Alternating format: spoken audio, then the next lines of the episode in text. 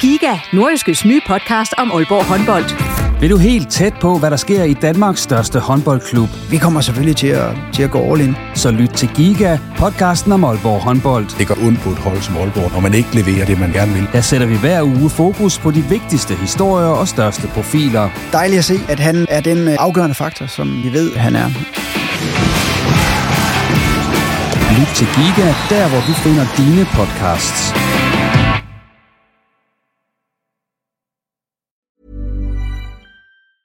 This Mother's Day, celebrate the extraordinary women in your life with a heartfelt gift from Blue Nile. Whether it's for your mom, a mother figure, or yourself as a mom, find that perfect piece to express your love and appreciation. Explore Blue Nile's exquisite pearls and mesmerizing gemstones that she's sure to love. Enjoy fast shipping options like guaranteed free shipping and returns. Make this Mother's Day unforgettable with a piece from Blue Nile. Right now, get up to 50% off at BlueNile.com. That's BlueNile.com. Hey, it's Paige DeSorbo from Giggly Squad. High quality fashion without the price tag? Say hello to Quince.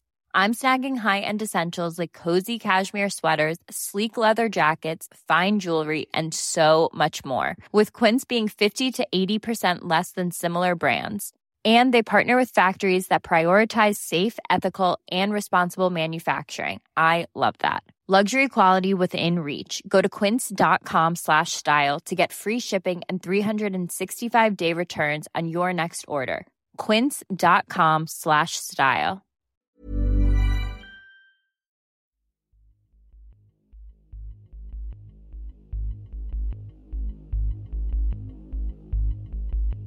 Vi står, øh, vi står bag ved kæden. Vi kan ikke, øh, vi kan ikke være, for vi har ingen beskyttelse på. Vi har ingen skjold, vi har ikke noget benskinner, vi har ingenting på. Så vi står bag ved kæden.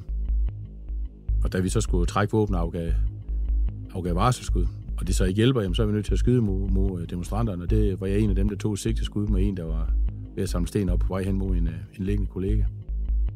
Da jeg besluttede mig til at skyde, der står jeg 10 meter bag kæden, og der er der en, mangler der 3-4 folk i kæden. De falder, øh, efterhånden de bliver ramt de her brosten her, og de bliver slæbt væk. Det var det, vi brugte meget års tid på. Og der skyder jeg ind mellem kæden. Det vil sige, hvis de her politifolk de har trådt til siden, så jeg risikerer at ramme dem i ryggen. Men, men så presser var vi. Min filosofi er, at den dag, man glemmer historien, så gentager man. Og det, der, det må ikke ske. Det må ikke ske i et demokratisk samfund som Danmark, som er så gennemsyret af demokrati, og så dejligt som det er, at vi kommer i en situation, hvor vi kommer til at skyde efter øh, demonstranter. Det må bare ikke ske. Uanset hvad de laver ved os, så må det bare ikke ske. Aldrig mere end 18. maj. Den 18. maj 1993 har skrevet sig ind i historiebøgerne som en af de voldsomste dage og nætter for dansk politi nogensinde. En afstemning om Edinburgh-aftalen og dermed dansk medlemskab af EU ender med gadekampe på Nørrebro, der mest minder om noget fra en dystopisk spillefilm. Sortklædte maskerede demonstranter, flyvende brosten, brændende biler, blå blink og rækker af kampklædte politifolk med skjolde og hjelme. I løbet af aftenen og natten affyrer dansk politi 113 skud mod demonstranterne. 11 af demonstranterne må efterfølgende behandles for skudsår, og mere end 90 betjente bliver såret den aften. Midt på Fælledvej på Nørrebro, tæt på frontlinjen, står nordjyske Flemming Slot Andersen. Nordjyde og betjent i København i sit civile tøj og med tjenestepistolen trukket. I dag får du historien om dansk politis værste aften siden 2. verdenskrig fra en af dem, der oplevede den på allernærmeste hold. Jeg hedder Dan Grønbæk. Med mig er også øh, nordjyskes kriminalreporter Jesper Ramsing, og det her er Bagom Forbrydelsen.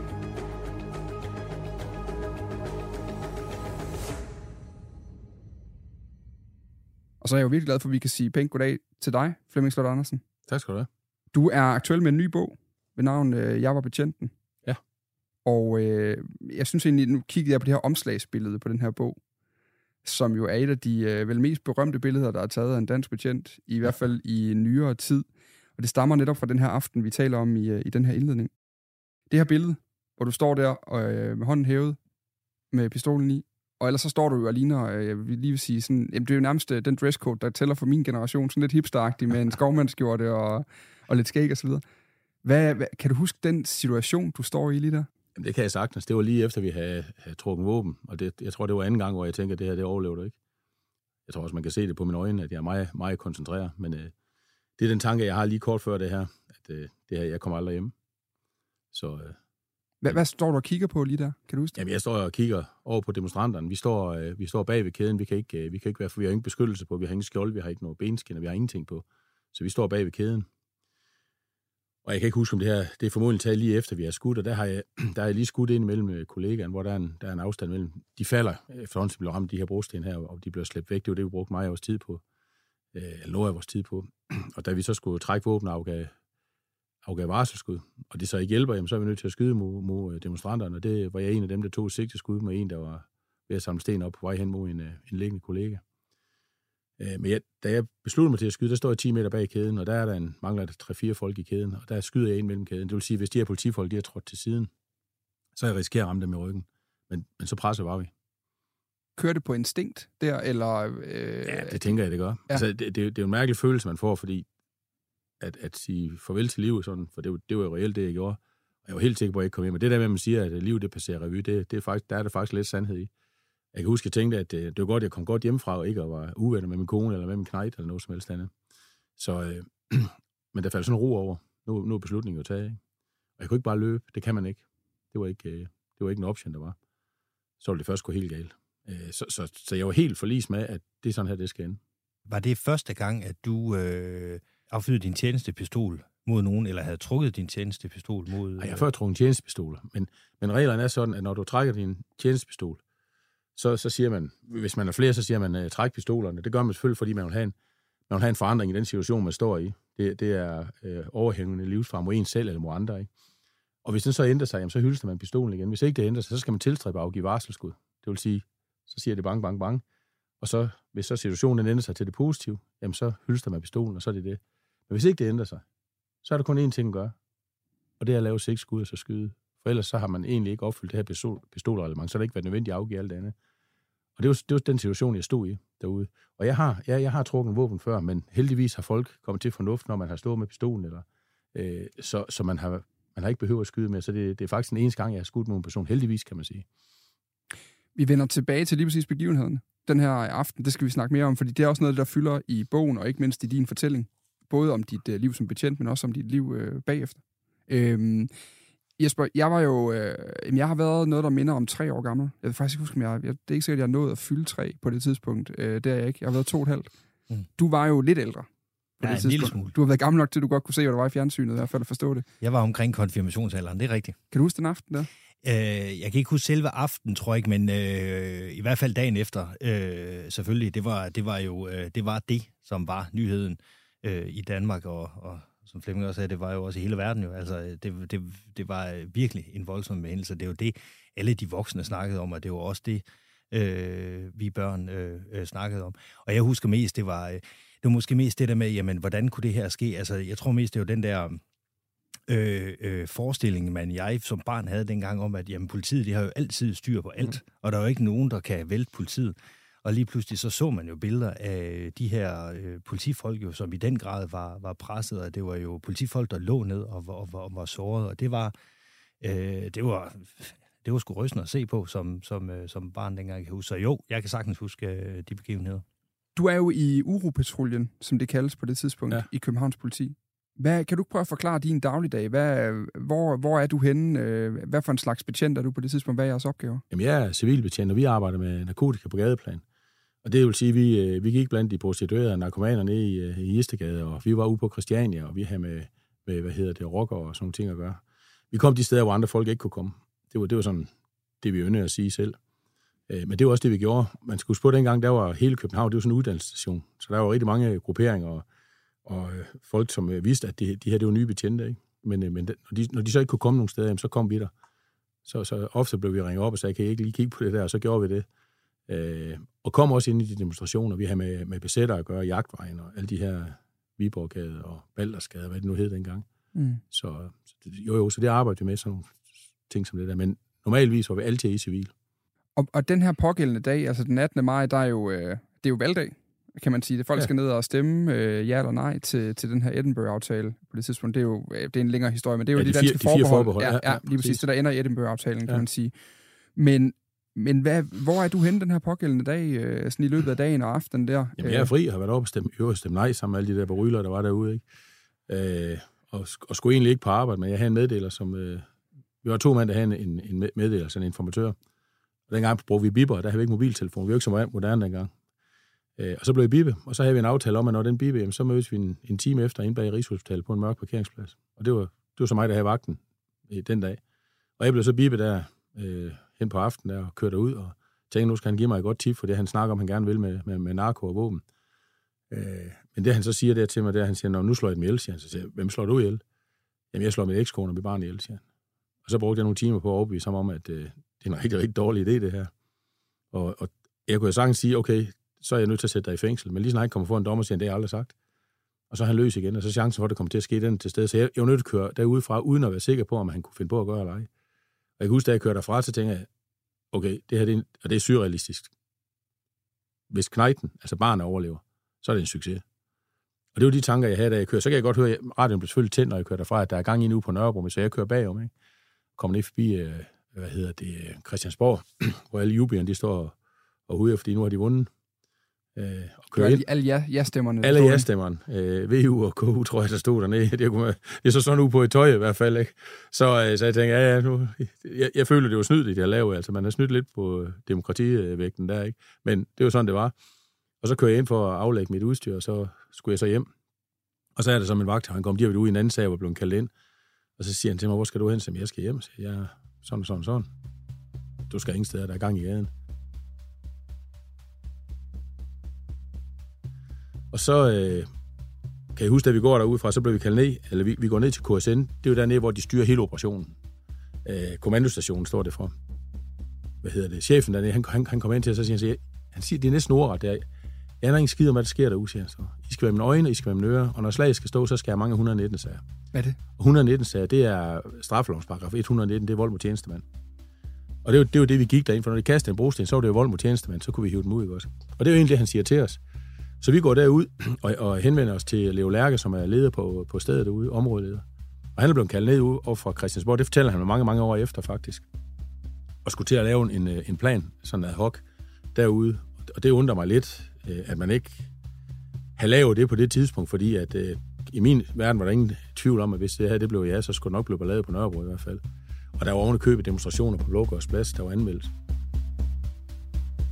Men øh, vi kommer så derned, og vi melder os og siger, at det her det er vores opgave, og min vagthavn og så en mere, de bliver øh, opholdt, fordi de har anholdt en.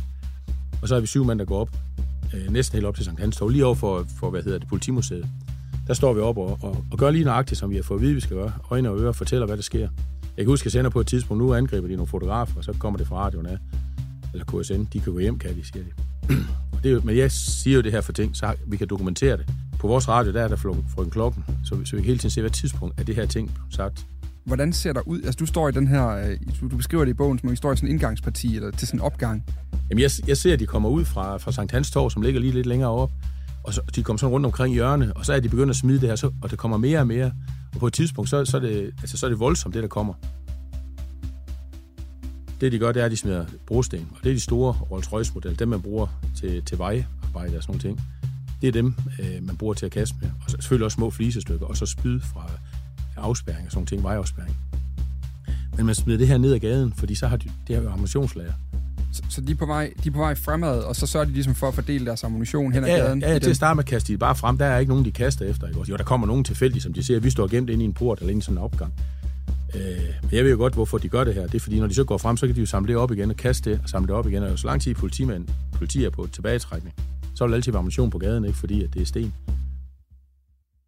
Men, men vi kan så se, at på et tidspunkt, så vil de så komme så tæt ned, at de vil få øje på os. Og, og på det tidspunkt var jeg ikke et sekund i tvivl om, at hvis de fik fat i os, uroen, Københavns politis uropatrulje, så røg vi rundt. Og i, i, i værste fald, så ville vi slå ihjel. Det, jeg, jeg var slet ikke i tvivl. Jeg kunne mærke det. Hvorfor det? Hvad, hvad var der det specielle forhold mellem dem og så uropatruljen? Ah, altså, vi var ikke gode venner. Nej. Vi, vi, har jo, vi har jo været mange gange inde ved dem, og, og, og vi, vi har haft mange hvad hedder det, bataljer med netop besætteren, ikke også? Så, så, så vi var ikke elskede ved dem, det, det er ingen tvivl om. Og det er jo ikke fordi, at, at jeg tror, at, at de bevidst vil gøre det. det. Det er slet ikke det, jeg siger, men, men den stemning, der var, gør, at jeg vil ikke være i tvivl om, at det var en, en, en risiko, der var til stede. Jeg har aldrig, altså som jeg sagde før, jeg har været med i rigtig, rigtig mange demonstrationer, og gå ind blandt dem og sådan ting. Jeg har aldrig i mit liv oplevet en demonstration, der var så lavet med så meget ondskab, som den her den var. Hvordan mærker man det? Altså, fordi, kan du prøve at beskrive, hvordan ser de ud, de her øh, øh, mennesker? Nu fik jeg sagt lidt i starten, at, det, at på nogle af de billeder, jeg har kunne finde, der er det jo sortklædte, der er mange af dem, der er maskeret. Øh, men, men det er ikke nødvendigvis dækkende for, for den hele Nej, men flokken. de, det, er, det, er, det er sådan noget tøj, de render rundt i med hættetrøjer og, og, og gamle militærstøvler, rendte de mig rundt i dengang også. Men det var meget forskelligt. Ja. Og der er også mange tilløber, som ikke rigtig fatter, hvad der var, der foregik. Og så de blev pludselig en del af det her, ikke? Altså, når de står, de, de er jo med til at lave den her mængde, men, Mm. men den hårde kerne, der var ingen tvivl om, at de, øh, altså, de vidste godt, hvad de gik ud på. Mm. I står så ligesom der og, og som du beskriver, det, kan, kan se jeres kolleger i, øh, med skjoldene. Fordi man skal ligesom dele op i EU civil stadigvæk. Altså, du har Ja. lige ved nået at tage dit øh, udstyr med. Det vil være din pistol og en stav, og, Og med radio. og så ellers er du i skovmandsskjort Så og øh, Ja. moderne cowboybukser. Det er så, vi skal jo kunne gå ind i blandt dem. Jo. Ja. Det var planen. Det kom vi aldrig til, vil jeg så sige. Selvom der er mange, der påstod, at vi havde gjort det, men det gjorde vi ikke. Men, så, men dine kolleger med skjoldene, altså, de, de er på vej tilbage, eller hvad? Nej, altså, de står, de står nede ved, de står nede ved hvad hedder det, Nørrebrogade. Og de, og men det viser sig senere, det er fordi, de er ved at samle folk. De har ikke nok folk Mm. til at gå op. Og så er det så, at vi kan se, at nu bliver vi presset. Og vi tror jo, at der er en plan for det her. Vi tror, at der er folk nok. Altså, ja. vi kunne ikke forestille os andet. Så vi kalder ned, at nu må de gerne komme frem, fordi vores idé, det var, i det øjeblik, hvor vi løber ud, så ved vi godt, at de får øje på os. Og så vil de bombardere os med sten, og chancen for at blive ramt, den er forholdsvis stor. Men kunne vi nu få kæden op, altså politikæden, de uniformerer med skjold, op foran og så kunne vi bare løbe bag ved dem. Så var vi ligesom i sikkerhed. Og det var egentlig vores plan. Men det går meget langsomt, og der sender vi nogle meldinger. Jeg kan huske blandt andet, fordi vi er jo presset på det tidspunkt. Så det, det er heroppe, det foregår, det er ikke dernede. Gå fremad. Men da, men da de så kommer op, der er de måske en 20-30 meter fra, hvor vi står. Og der er vi blevet opdaget. Der kan jeg godt se, der begynder de her store brosten. Og altså Rolls Royce-modellen, der begynder de at vælte ned over os. Så vi er nødt til at løbe ud i den her stenregn, og så løbe ned. Og jeg vælger at løbe ud som den sidste, fordi jeg har stået og sendt meldingerne. Så jeg vil være sikker på, at når jeg kommer tilbage, så har alle folkene, de er bag kæden, og så vil jeg gå over til Leo Lærke, som har styr på det hele dernede, og sige, uroen er bag kæden. Mm. Det er vigtigt, at han ved, hvor vi er henne i det her. Og jeg kan bare huske, da jeg løb ud der, så kan jeg bare, jeg, jeg kan føle de her sten, at de kommer bum, bum, bum på, på siden af mig. Jeg tænkte, du bliver ikke ramt, du bliver ikke ramt, indtil jeg kommer om bag kæden, ikke også? Og jeg tror heller ikke, at jeg blev ramt, men mange timer efter, øh, der finder vi faktisk ud af, at mange af os, altså stort set alle, var blevet ramt på ben. Vi har blå mærker over det hele. Men fordi adrenalin, den pumper rundt i kroppen, så har vi ikke mærket det.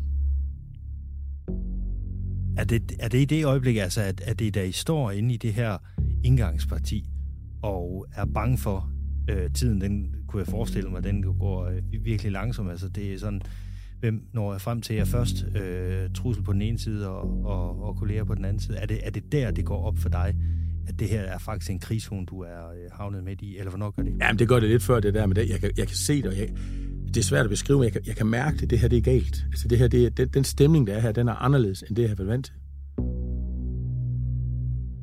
Øh, det er svært at beskrive, men, jeg- men, jeg, men jeg er ikke i tvivl, og jeg, der, er ikke, der er ikke nogen af mine andre kolleger, der har været i tvivl over, at, at det her, det var, det var vanvittigt. Altså, det var, det var, det var ekstremt farligt.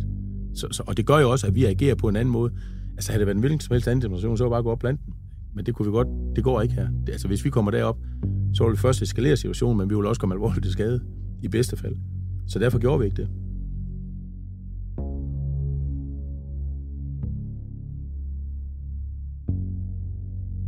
Hvordan, hvordan lugter der? Hvordan ser der ud? Hvad er det for et sted, du er der lige nu? Kan du Ja, se det for dig stadigvæk? Ja, ja, er sagtens. Den, den, den tager jeg med mig, når jeg og ræser her.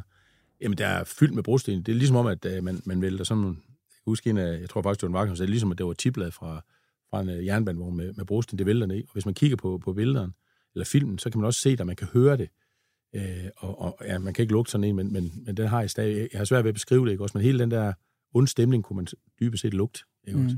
Så der, der er en vanvittig larm derude, ikke også? Og der er sten overalt, og der er kolleger, der, der, der falder og bliver trukket væk på, liggende på deres skjold. Og, men det er, svært, at- det er svært at sætte ord på, hvis ikke man har været der. Men du er så kommet om bag kæden der. Så bliver kæden de bliver voldsomt ramt. Vi er jo ikke i fronten, kan man sige, så vi bruger den tiden til at hjælpe de her kolleger ned, helt ned til Nørrebrogade, hvor vi har lavet sådan en slags, øh, nu er vi den her krigsteknologi, feltlagsret. Ja. Der samler man dem ned, fordi ambulancer og sådan noget kunne ikke køre op. Øh, og på et tidspunkt, kort før det her, hvor vi begynder at skyde, der er det en, og det ser jeg, han blev ramt af en stor brosten lige på gasmask. De har gasmask på, dem der står foran, det har vi ikke.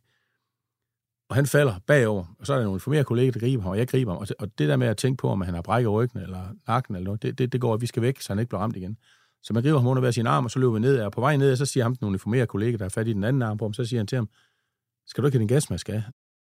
Nej, siger han, så lyder det ind bag gasmasken. Mine tænder ligger der i. Så han simpelthen får banket hans tænder ud. øh, i den her gasmaske. Og jeg er nede og afleverer og vender om, og så halvvejs op, da jeg så kommer tilbage, så halvvejs op, der står der en halvdel, det er cirka 15 mand, uniformere. Øh, hvorfor de står, det ved jeg ikke, men jeg siger bare til dem fremad, det er deroppe, det foregår. For jeg, ved, jeg kan jo bare se, at vi mangler folk, Mm. og jeg kan se, hvis ikke vi vinder den der op, så taber vi. Og dem, der ligger nede, når vi går tilbage, de er færdige. De, de kommer alvorligt til skade i bedste fald, ikke også? Ja, hvis de ligger ude foran kæden, kan man sige. eller Ja, jamen, altså hvis kæden den trækker sig, og vi ikke får dem med, som der er såret, Ja. så har vi seriøse problemer med dem. Altså, de har i hvert fald seriøse problemer, og det, og det må bare ikke ske.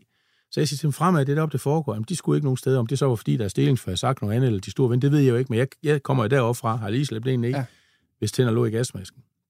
Og så er jeg siger de her, det blev så til berømt ord, ikke også? Det er for helvede, det får jeg penge for. Ja. Og så løb jeg op alene, og godt tid efter, så er det som, vi må trække våben og skyde, ikke? Men, men det skal så lige siges, før vi gør det, så returnerer vi faktisk sten. Øh, ikke de store sten, men små sten, og, og det er fordi, vi ikke kan komme til at skyde. Fordi vi er så hårdt presset, så, så tanken den er, at hvis vi kaster små sten, og de bliver ramt, så kan det være, at de trækker sig, og så kan vi få lidt luft. Men det gjorde det ikke. Og så er vi så nødt til at skyde, og der er det på det tidspunkt faldet så mange kollegaer, vi kan skyde ind imellem dem. Ja, fordi du, du står så og kigger på en kæde, hvor der simpelthen er huller i. Ja, ja, ja. Det er det. Jeg er ikke i tvivl om, at det her, det, det altså, jeg kunne ikke stikke af. Jeg, altså, jeg vil være den sidste mand derude, ikke? også? Jeg kunne ikke, man kan ikke bare lade folk, man kan ikke lade kollegaer ligge øh, såret. Og når du tilbagetrækker hen over alle de her brosten, så vil der være nogen, der falder, der vil nogen, der bliver ramt, og så vil man tabe nogen. Så vi har kun én mulighed, det er at komme fremad. Det, der, der er ikke andre muligheder med den taktik. Så kommer vi til det her tidspunkt, hvor der på et eller andet tidspunkt i løbet af natten bliver, begynder at blive afgivet skud. Kan du huske, den, hvad, hvad sker der i den der situation? For det er jo der, vi er hen ved billedet af dig, der står med dit våben trukket. Der sker det, at min vagter, han går over til Leo Lærke, så siger han så, hvis ikke der sker en forandring nu her, så er vi nødt til at trække vores våben. I'm Sandra, and I'm just the professional your small business was looking for. But you didn't hire me because you didn't use LinkedIn jobs. LinkedIn has professionals you can't find anywhere else, including those who aren't actively looking for a new job but might be open to the perfect role, like me. In a given month, over 70% of LinkedIn users don't visit other leading job sites. So if you're not looking on LinkedIn, you'll miss out on great candidates like Sandra. Start hiring professionals like a professional. Post your free job on linkedin.com/people today. Der, der har vi, der, på det tidspunkt, mener jeg, der har vi kastet sten retur. Og så er han gået over til Leo Lærke, som står og st- forsøger på at styre tropperen. Og så kan jeg huske, at Leo Lærke, han kalder hjem, og det kan jeg høre på min radio, han siger, hvis ikke situationen ændrer sig, så er vi nødt til at trække våben. Så kommer der hjem fra KSN, øh, at øh, det er dig, der er derude, du ved, hvad der er bedst. De kan jo ikke sidde derinde og beslutte, hvad han skal gøre det. Og det, er jo- det er jo den helt rigtige måde at gøre det på, at lade ham, der styrer det, gøre det. Og så går der ikke ret lang tid, så, øh, så, trækker, så råber min vagthavn, så råber han, øh, træk pistolerne. Og så gør man det, så gentager man. Træk pistolerne, og det gør man for at alle kan høre, at de skal trække pistolerne, også på grund af larmen, men også for at demonstranterne kan høre det, så, sådan så de kan smide sten og sige, okay, nu går jeg hjem, det var, det var, nu, nu, er det, nu er det forbi. Mm. Det skete så bare ikke. Og så øh, blev der afgivet varselsskud, og så, da det så heller ikke ændrede på, jamen, så tog jeg så sigteskud, og der var, der var flere, der, der tog sigteskud, og nogen skød uforvarende ved jeg, øh, fordi de har brækket pegefingeren, som de brugte til at trykke med og sådan ting. Så, så øh, Hvad betyder det at skyde uforvarende? Jamen, det vil sige, at der var en blandt andet, som... Øh, det, man kan faktisk se det på video. Han blev ramt. Han står med skjoldet, en af de uniformerede kolleger, som også trukken deres våben. Og han blev ramt af en brosten, så han brækker faktisk hans højre, pege, hans højre pegefinger. Så han er ikke klar om, den vender sådan, eller den vender sådan pistolen. Øh, så, så, så, så, og det er jo alt det, der, det er alle de her følgevirkninger, der er, når det er så voldsomt, som det er derude. Mm. Øh, men der var så som sagt 11, der blev ramt. Altså, man, man har jo ikke 113 skud mod demonstranterne. Der blev afgivet 113 skud dernede, og, og en del af dem blev så skudt mod demonstranterne til sidst. Ikke? Ja, fordi det tæller også varselsskud. Præcis. Ja. Præcis. Der er jo en situation, du beskriver i bogen, hvor, øh, også, øh, som Jesper også talte om inden, altså, hvor du faktisk, hvor du, hvor du laver det her, du, du fortæller også om det i starten, da du laver det her sigtede skud. Ja. Kan du prøve at beskrive den, øh, den, den, den episode? Jamen, jeg, kan, jeg har afgivet mine tre varselsskud. Jeg tænker bare, ja, undskyld udtryk, fuck det her, det, der er ingen forandring, det her. Det her, det går galt. Altså, der var, det var ligesom om, at de der knaldperler, vi fyrer af, at de troede, det var knaldperler, ikke? Og så kigger jeg ud, og så kan jeg se, at der, der, er, der er to, øh, hvor jeg, den ene render rundt med en øh, sort øh, trøje øh, og sådan en rød hætte. Altså, der sætter sådan en rød hætte på. En rød trøje og en sort hætte, det var sådan, det var. Han blev jo fundet senere, han blev kaldt for en røde kriger. Øh, og han står med en brosten i hånden, og, øh, og så kan jeg se, at længere frem, der ligger der en kollega, og det er min helt klare opfattelse. Han er på vej frem mod ham, så jeg tænker, men okay, det bliver dig. Og så laver jeg seks skud med ham. Så skyder jeg. Kan du huske, altså hvad skyder du mod på sådan en mand? Ja, jeg vil sige sådan, jeg, søg, jeg søg, det var tættere på hovedet, end det var på benene i hvert fald, der hvor jeg sigtede, for du har ikke en jordig chance for, for at ramme benen. Du skød efter, øh, du skød efter manden. Øh, du skød for at stoppe ham. Det gjorde jeg. Ja. Uden tvivl. Da du lige havde affyret det skud, kan du huske, hvordan, øh, Ja. hvordan du havde det der? Ja. Jamen, jeg havde det, ja, altså, mentalt havde altså, det ved jeg ikke, med, men, men jeg havde det fint. Men jeg var meget nøgter. Jeg tænker bare, der sker ingenting. Nu dør du. Det, det, det var en af de tidspunkter, hvor jeg, hvor jeg tænker, at der sker, der, der er ingen forandringer. Så havde jeg en fornemmelse af, at han havde taget sig til, til, til den ene skulder. Ja, jeg kan ikke huske, om det var, jeg tror, det var højre skulder, han tager sig til. Det var den fornemmelse, jeg havde. Og så sker der ikke ret, så går der nogle sekunder, jeg tænker, det her, det går galt. Det, det var det sidste, vi havde, ikke? De, de reagerer ikke på det her, og, og vi har ikke flere magtmidler. Det er slut.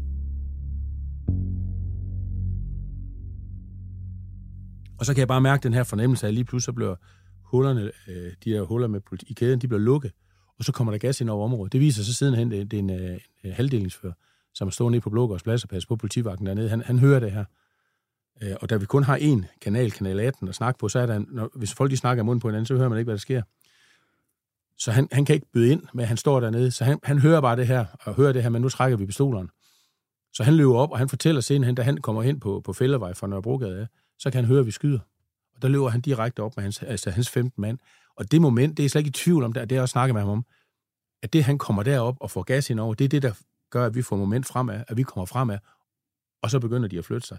Altså det tårgas, der bliver kastet ind over kæderne, kan man Ja, sige. ja, jeg blev skudt ind over, man har Ja. sådan nogle gevær, man skyder Ja, ind over, okay, ja. men også det, at der kommer pludselig folk, og der kommer pludselig fr- frisk kraft op, og så kommer det her momentum i kæden, ikke? og så pludselig så får man, man, man bliver skubbet fremad, kan man sige.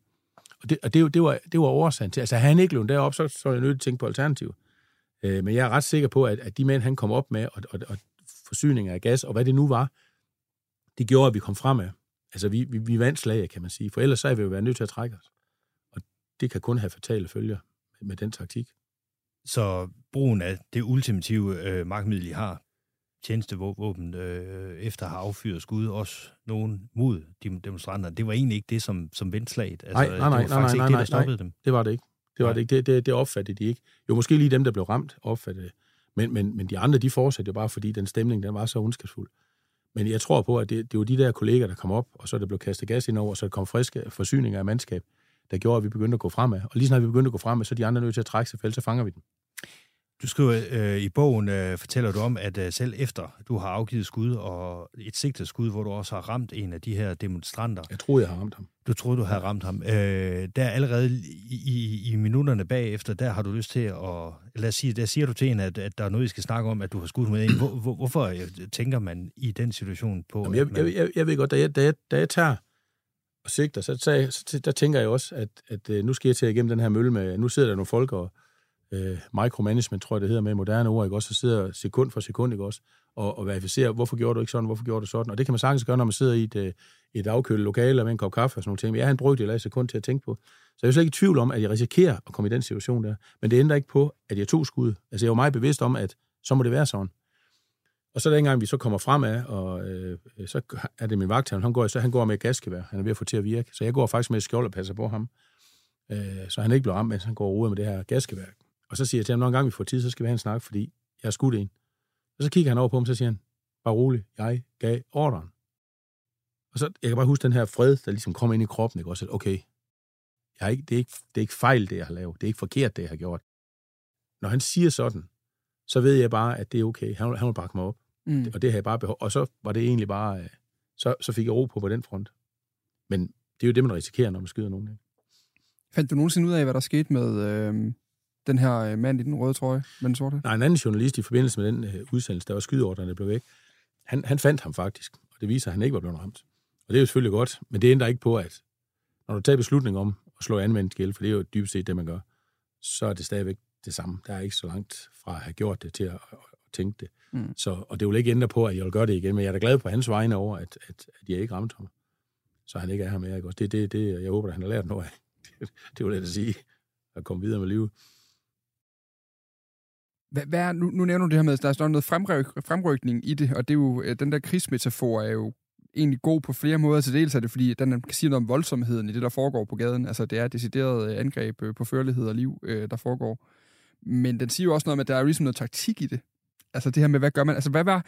Jeg, jeg sidder jo og tænker, hvad, hvad er taktikken der? Altså, man må vel have fundet ud af, hvad man gør. Altså, hvordan oplevede du det den aften? Jo, men taktik, altså normal taktik, det var, at man kom op på en kæde, så stod man 30, 40, 50 mand, eller mange ja. det var. Og så gik man bag, så havde man hjelm på, og man havde benbeskytter på, og man havde, man havde tighjelm, kaldte vi det, sådan en blå hjelm med sådan et, et kraftigt visir. Og så havde man selvfølgelig skjoldet. Ja. Og så gik man frem, og så... Øh, og så presser de andre tilbage. Ja, ja. præcis. Ikke? Også vi, har, vi har blandt andet trænet i, at øh, fordi førhen, det blev det så heldigvis ikke den aften, jeg blev kastet med molotov-cocktail, det har vi også trænet i. Men så smeltede skjolden bare, de blev sådan brændt ind, når vi sad med det her, ikke? Også vi, vi, vi, vi trænede i at blive stukket ild til. Netop for at vi ikke skulle gå i panik, når, når, når det skete. Ikke? Men, men taktikken var, at man gik frem, og så gik man på den anden side af de her øh, brosten. Det var sådan, sådan det var dengang. Mm. Øh, der var ikke rigtig andet. Og så var vi så inde. Normalvis så rendte vi rundt ind blandt dem, ikke også? Og når så de kastede, jamen, så greb vi fat i dem, og så løb vi igennem politikæden. Og i bedste fald, så kunne politikæden genkende, og så i værste fald, så de nye, så fik vi nogen med staven også. Det har jeg også været med til, men øh, det var, det var vilkåren. Og alt går jo så galt her. Altså, hvor, altså, hvorfor, hvorfor virker den taktik ikke øh, den her dag? Jamen, fordi at for det første øh, var man ikke forberedt. Det tror jeg ikke på. Der var ikke nok folk derude. Og jeg hører efterfølgende, dengang vi laver øh, den udsendelse, der skydorderne blev væk, der, der hører jeg, at øh, Leo Lærke fortæller, at der var ikke lavet plan for. Jeg hører også, øh, for også fortalt, at der er sendt delinger hjem, eller i hvert fald en deling er sendt hjem. Det vil sige, det er 30 mand, der er sendt hjem efter, at alt er fred og ro ned på, på rådhuspladsen. Så, så, så et eller andet sted er, er, der, er der kikset noget. Øh, det er der ingen tvivl om. Så det er en ulykkelig, man kan sige, at det er en uheldig kombination af, af mandtal, der er for lavt, og så at man ikke øh, har lagt en plan for, hvordan gør vi det her? Ja, og så at, at den her demonstration, den udviklede sig så voldsomt, ja. som den gjorde, og, og stemningen blev så ond, som den gjorde. Ikke? Også? Ja. Det, det, det er jo, altså det, der, der er mange parametre. Man kan ikke bare sige, at det er besætterens skyld, det her. Man kan heller ikke bare sige, at det er ledelsens skyld, eller det er betjenten på gadens skyld. Men det, men det er et samsurium øh, af alle ting. Og det er heller ikke sådan, at jeg sidder her og, og peger fingre. Grunden til, at jeg, jeg gerne vil fortælle min historie, det er, at min filosofi er, at den dag, man glemmer historien, så gentager man. Og det, der, det må ikke ske. Det må ikke ske i et demokratisk samfund som Danmark, som er så gennemsyret af demokrati og så dejligt, som det er, at vi kommer i en situation, hvor vi kommer til at skyde efter øh, demonstranter. Det må bare ikke ske. Uanset hvad de laver ved os, så må det bare ikke ske. Og der ender jo med at være et relativt stort rets efterspil bagefter, eller efterspil, hvor det skal findes ud af, hvem gav hvilke ordre. Nu nævner du selv den her udsendelse, øh, der blev lavet om skudordren, der blev væk, og det var jo fordi, man i virkeligheden hvad oplevede du var egentlig var stridspunktet bagefter? Hvad var det, der stod tilbage øh, fra den 19. maj frem? Til at starte med var, var man helt på vores side, men, men, men det, der så skete, det var så, så begyndte der at komme en masse undersøgelser ind. Jeg tror, der kom seks i alt. Og så kom det her frem. Der var nogen, der fandt ud af, at der var nogen, der hoppede skyd efter benene. Og jeg, og jeg undrer mig bare, hvorfor er det vigtigt? Altså, hvis man fandt, hvis det var en politimand, der havde sagt det, så skulle han jo bare have en medalje, fordi han havde så meget overskud til at sige det, for, for eksempel. Ikke også? Men, men det kunne lige så godt være demonstranterne. Jeg har tidligere før jeg kom i ugen, der havde jeg stået også over demonstranter, hvor de, hvor de råbte skyd efter benene. Og så kastede de hvid maling og gul maling i poser ned på vores øh, støvler, ikke? og så sænkede man skjold, og så stod de bagved med slangebøsser og så møtrækker, og så skød de efter ansigtet. Så, så, så, så jeg har jo hørt dem råbe det her, også bare ikke i den her kontekst her, til, til den her demonstration, men jeg har hørt det til andre demonstrationer. Men jeg synes også, det er irrelevant. Øh, men, men man brugte to år på at undersøge, minimum to år på at undersøge, hvem der har sagt det her. Der var ikke en eneste gang, der blev stillet spørgsmål det var, der ikke var nok politifolk derude. Det, det, gør, det, det gør man ikke. Og det undrer mig. Og det undrer mig den dag i dag, øh, at, at man ikke gør det. Og det er også en af årsagen til, at jeg siger, at man, man, man er nødt til at holde det her i hævd. Man er nødt til at fortælle den her historie her, ikke? fordi det må bare ikke ske. Og det koster. Det koster liv efterfølgende. Mm. Altså, personligt ved jeg en, der har, der har taget liv af sig selv alene på grund af 18 af mig. Mm. Øh, voldsom historie, hvor, hvor hans øh, datter tager kontakt til mig efter det den øh, øh, hvad hedder udsendelse af den 18. maj. Øh, eller ja. Skudordren, der blev væk, ja. ja. ja. Men jeg var den, der var det, så det var jeg, så må hun bare sige tak, fordi nu vidste hun, hvorfor hans far tager livet af sig selv. Og så stod man bare der, oh, ja. det er vildt det her, ikke også? Men det alene var jo nok til, at, at jeg deltog i den udsendelse, at, at, hun, at hun fik ro i sjælen, kan man sige. Og det er jo også en af årsagen til, at man er nødt til at fortsætte med det her, ikke? Øh, nogle af de artikler, jeg har læst om det efterfølgende, Jesper, der var også det her med, vi snakkede også om det i dag, at man jo ligesom har det her mantra i politiet, der hedder aldrig mere 18. maj. Men hvad oplever du egentlig, øh, Flemming, der? At, hvad skete der med politiet bagefter? Altså, hvad førte det her til internt ja, i politiet? Der, der, går, der går det meste to år, hvor man bare snakker frem og tilbage. Man chit-chatter simpelthen omkring, øh, hvem skød øh, efter benene, hvem sagde det og sådan noget ting. Og det er meget forundret over, at man bliver ved med det. Men så kommer Kai Vitrup, som var, var politiinspektør her i, i Nordjysk Politi, han kommer så over og bliver chef for, for øh, Københavns politi. Og han får så sat i gang i, i de her undersøgelser for at lave en ny taktik med rapid reaction og show of force og hvad det nu hedder. og bruger nogle militære øh, termer og nogle udenlandske polititermer og, og øh, taktikker, og får faktisk lavet helt koncept. Øh, så så man, man lærte jo af det, men der gik to år, før man begynder at, at gå ind i den der, og det tager jo tid.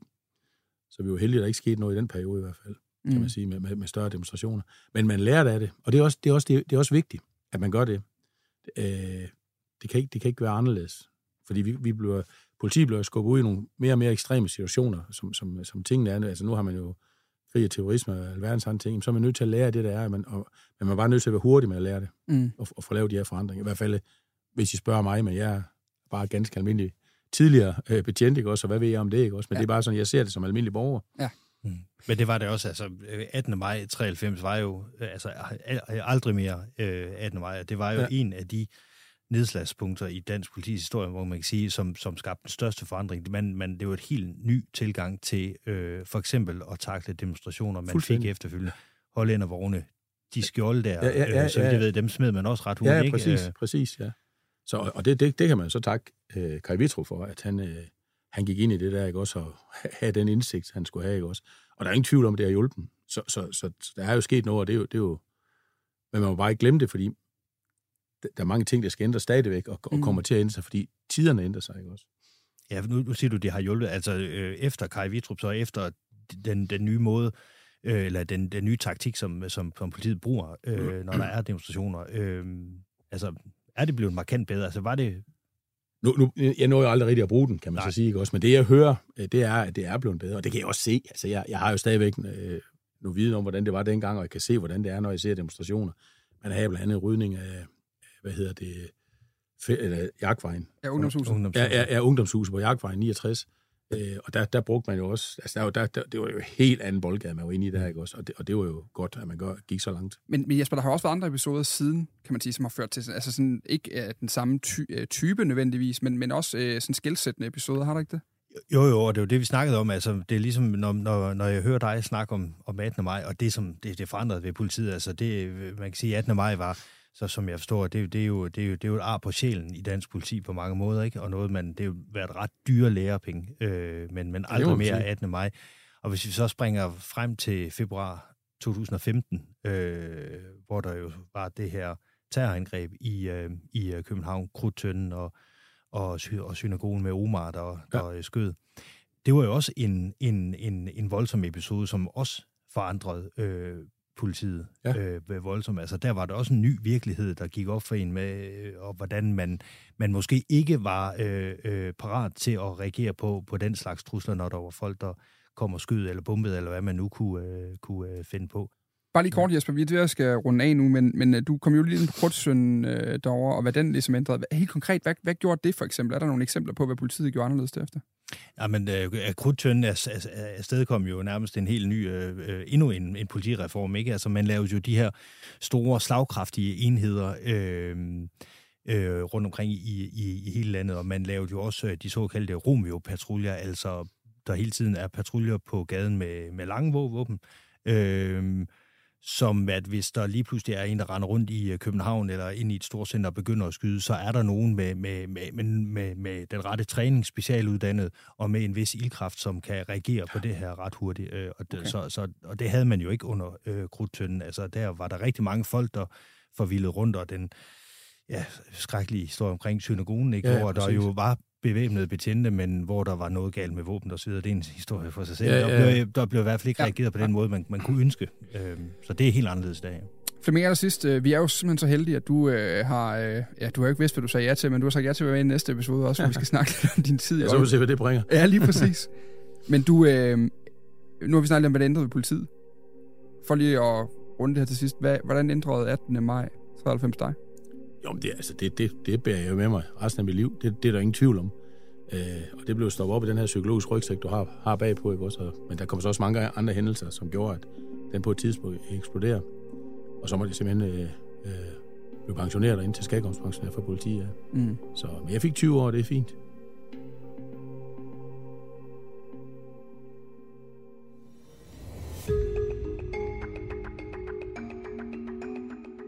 Du kommer jo til Aalborg i 95. Ja. til Aalborg Politi. Det skal vi snakke lidt mere om i næste episode. Hvad, hvad var det for en situation, du personligt var i efter den 18. maj 93 i København? Jamen, jeg, blev, jeg blev eksponeret hele tiden i, i pressen, og det gør jo så, at alle de vidste, hvem jeg var, og så vidste de også, hvad min kone var og mine børn var. Og så begyndte vi at få, få tru- Altså, jeg, at jeg fik trusser på livet, det jeg prøvet før, det er fint, men, men med min kone og min knejt og min, øh, min datter, da hun blev født, øh, var også tro på livet. Så stopper historien lidt der. Det, mm. det var ikke for sjovt. Havde du, havde du øh, håbet på, at det var mere roligt?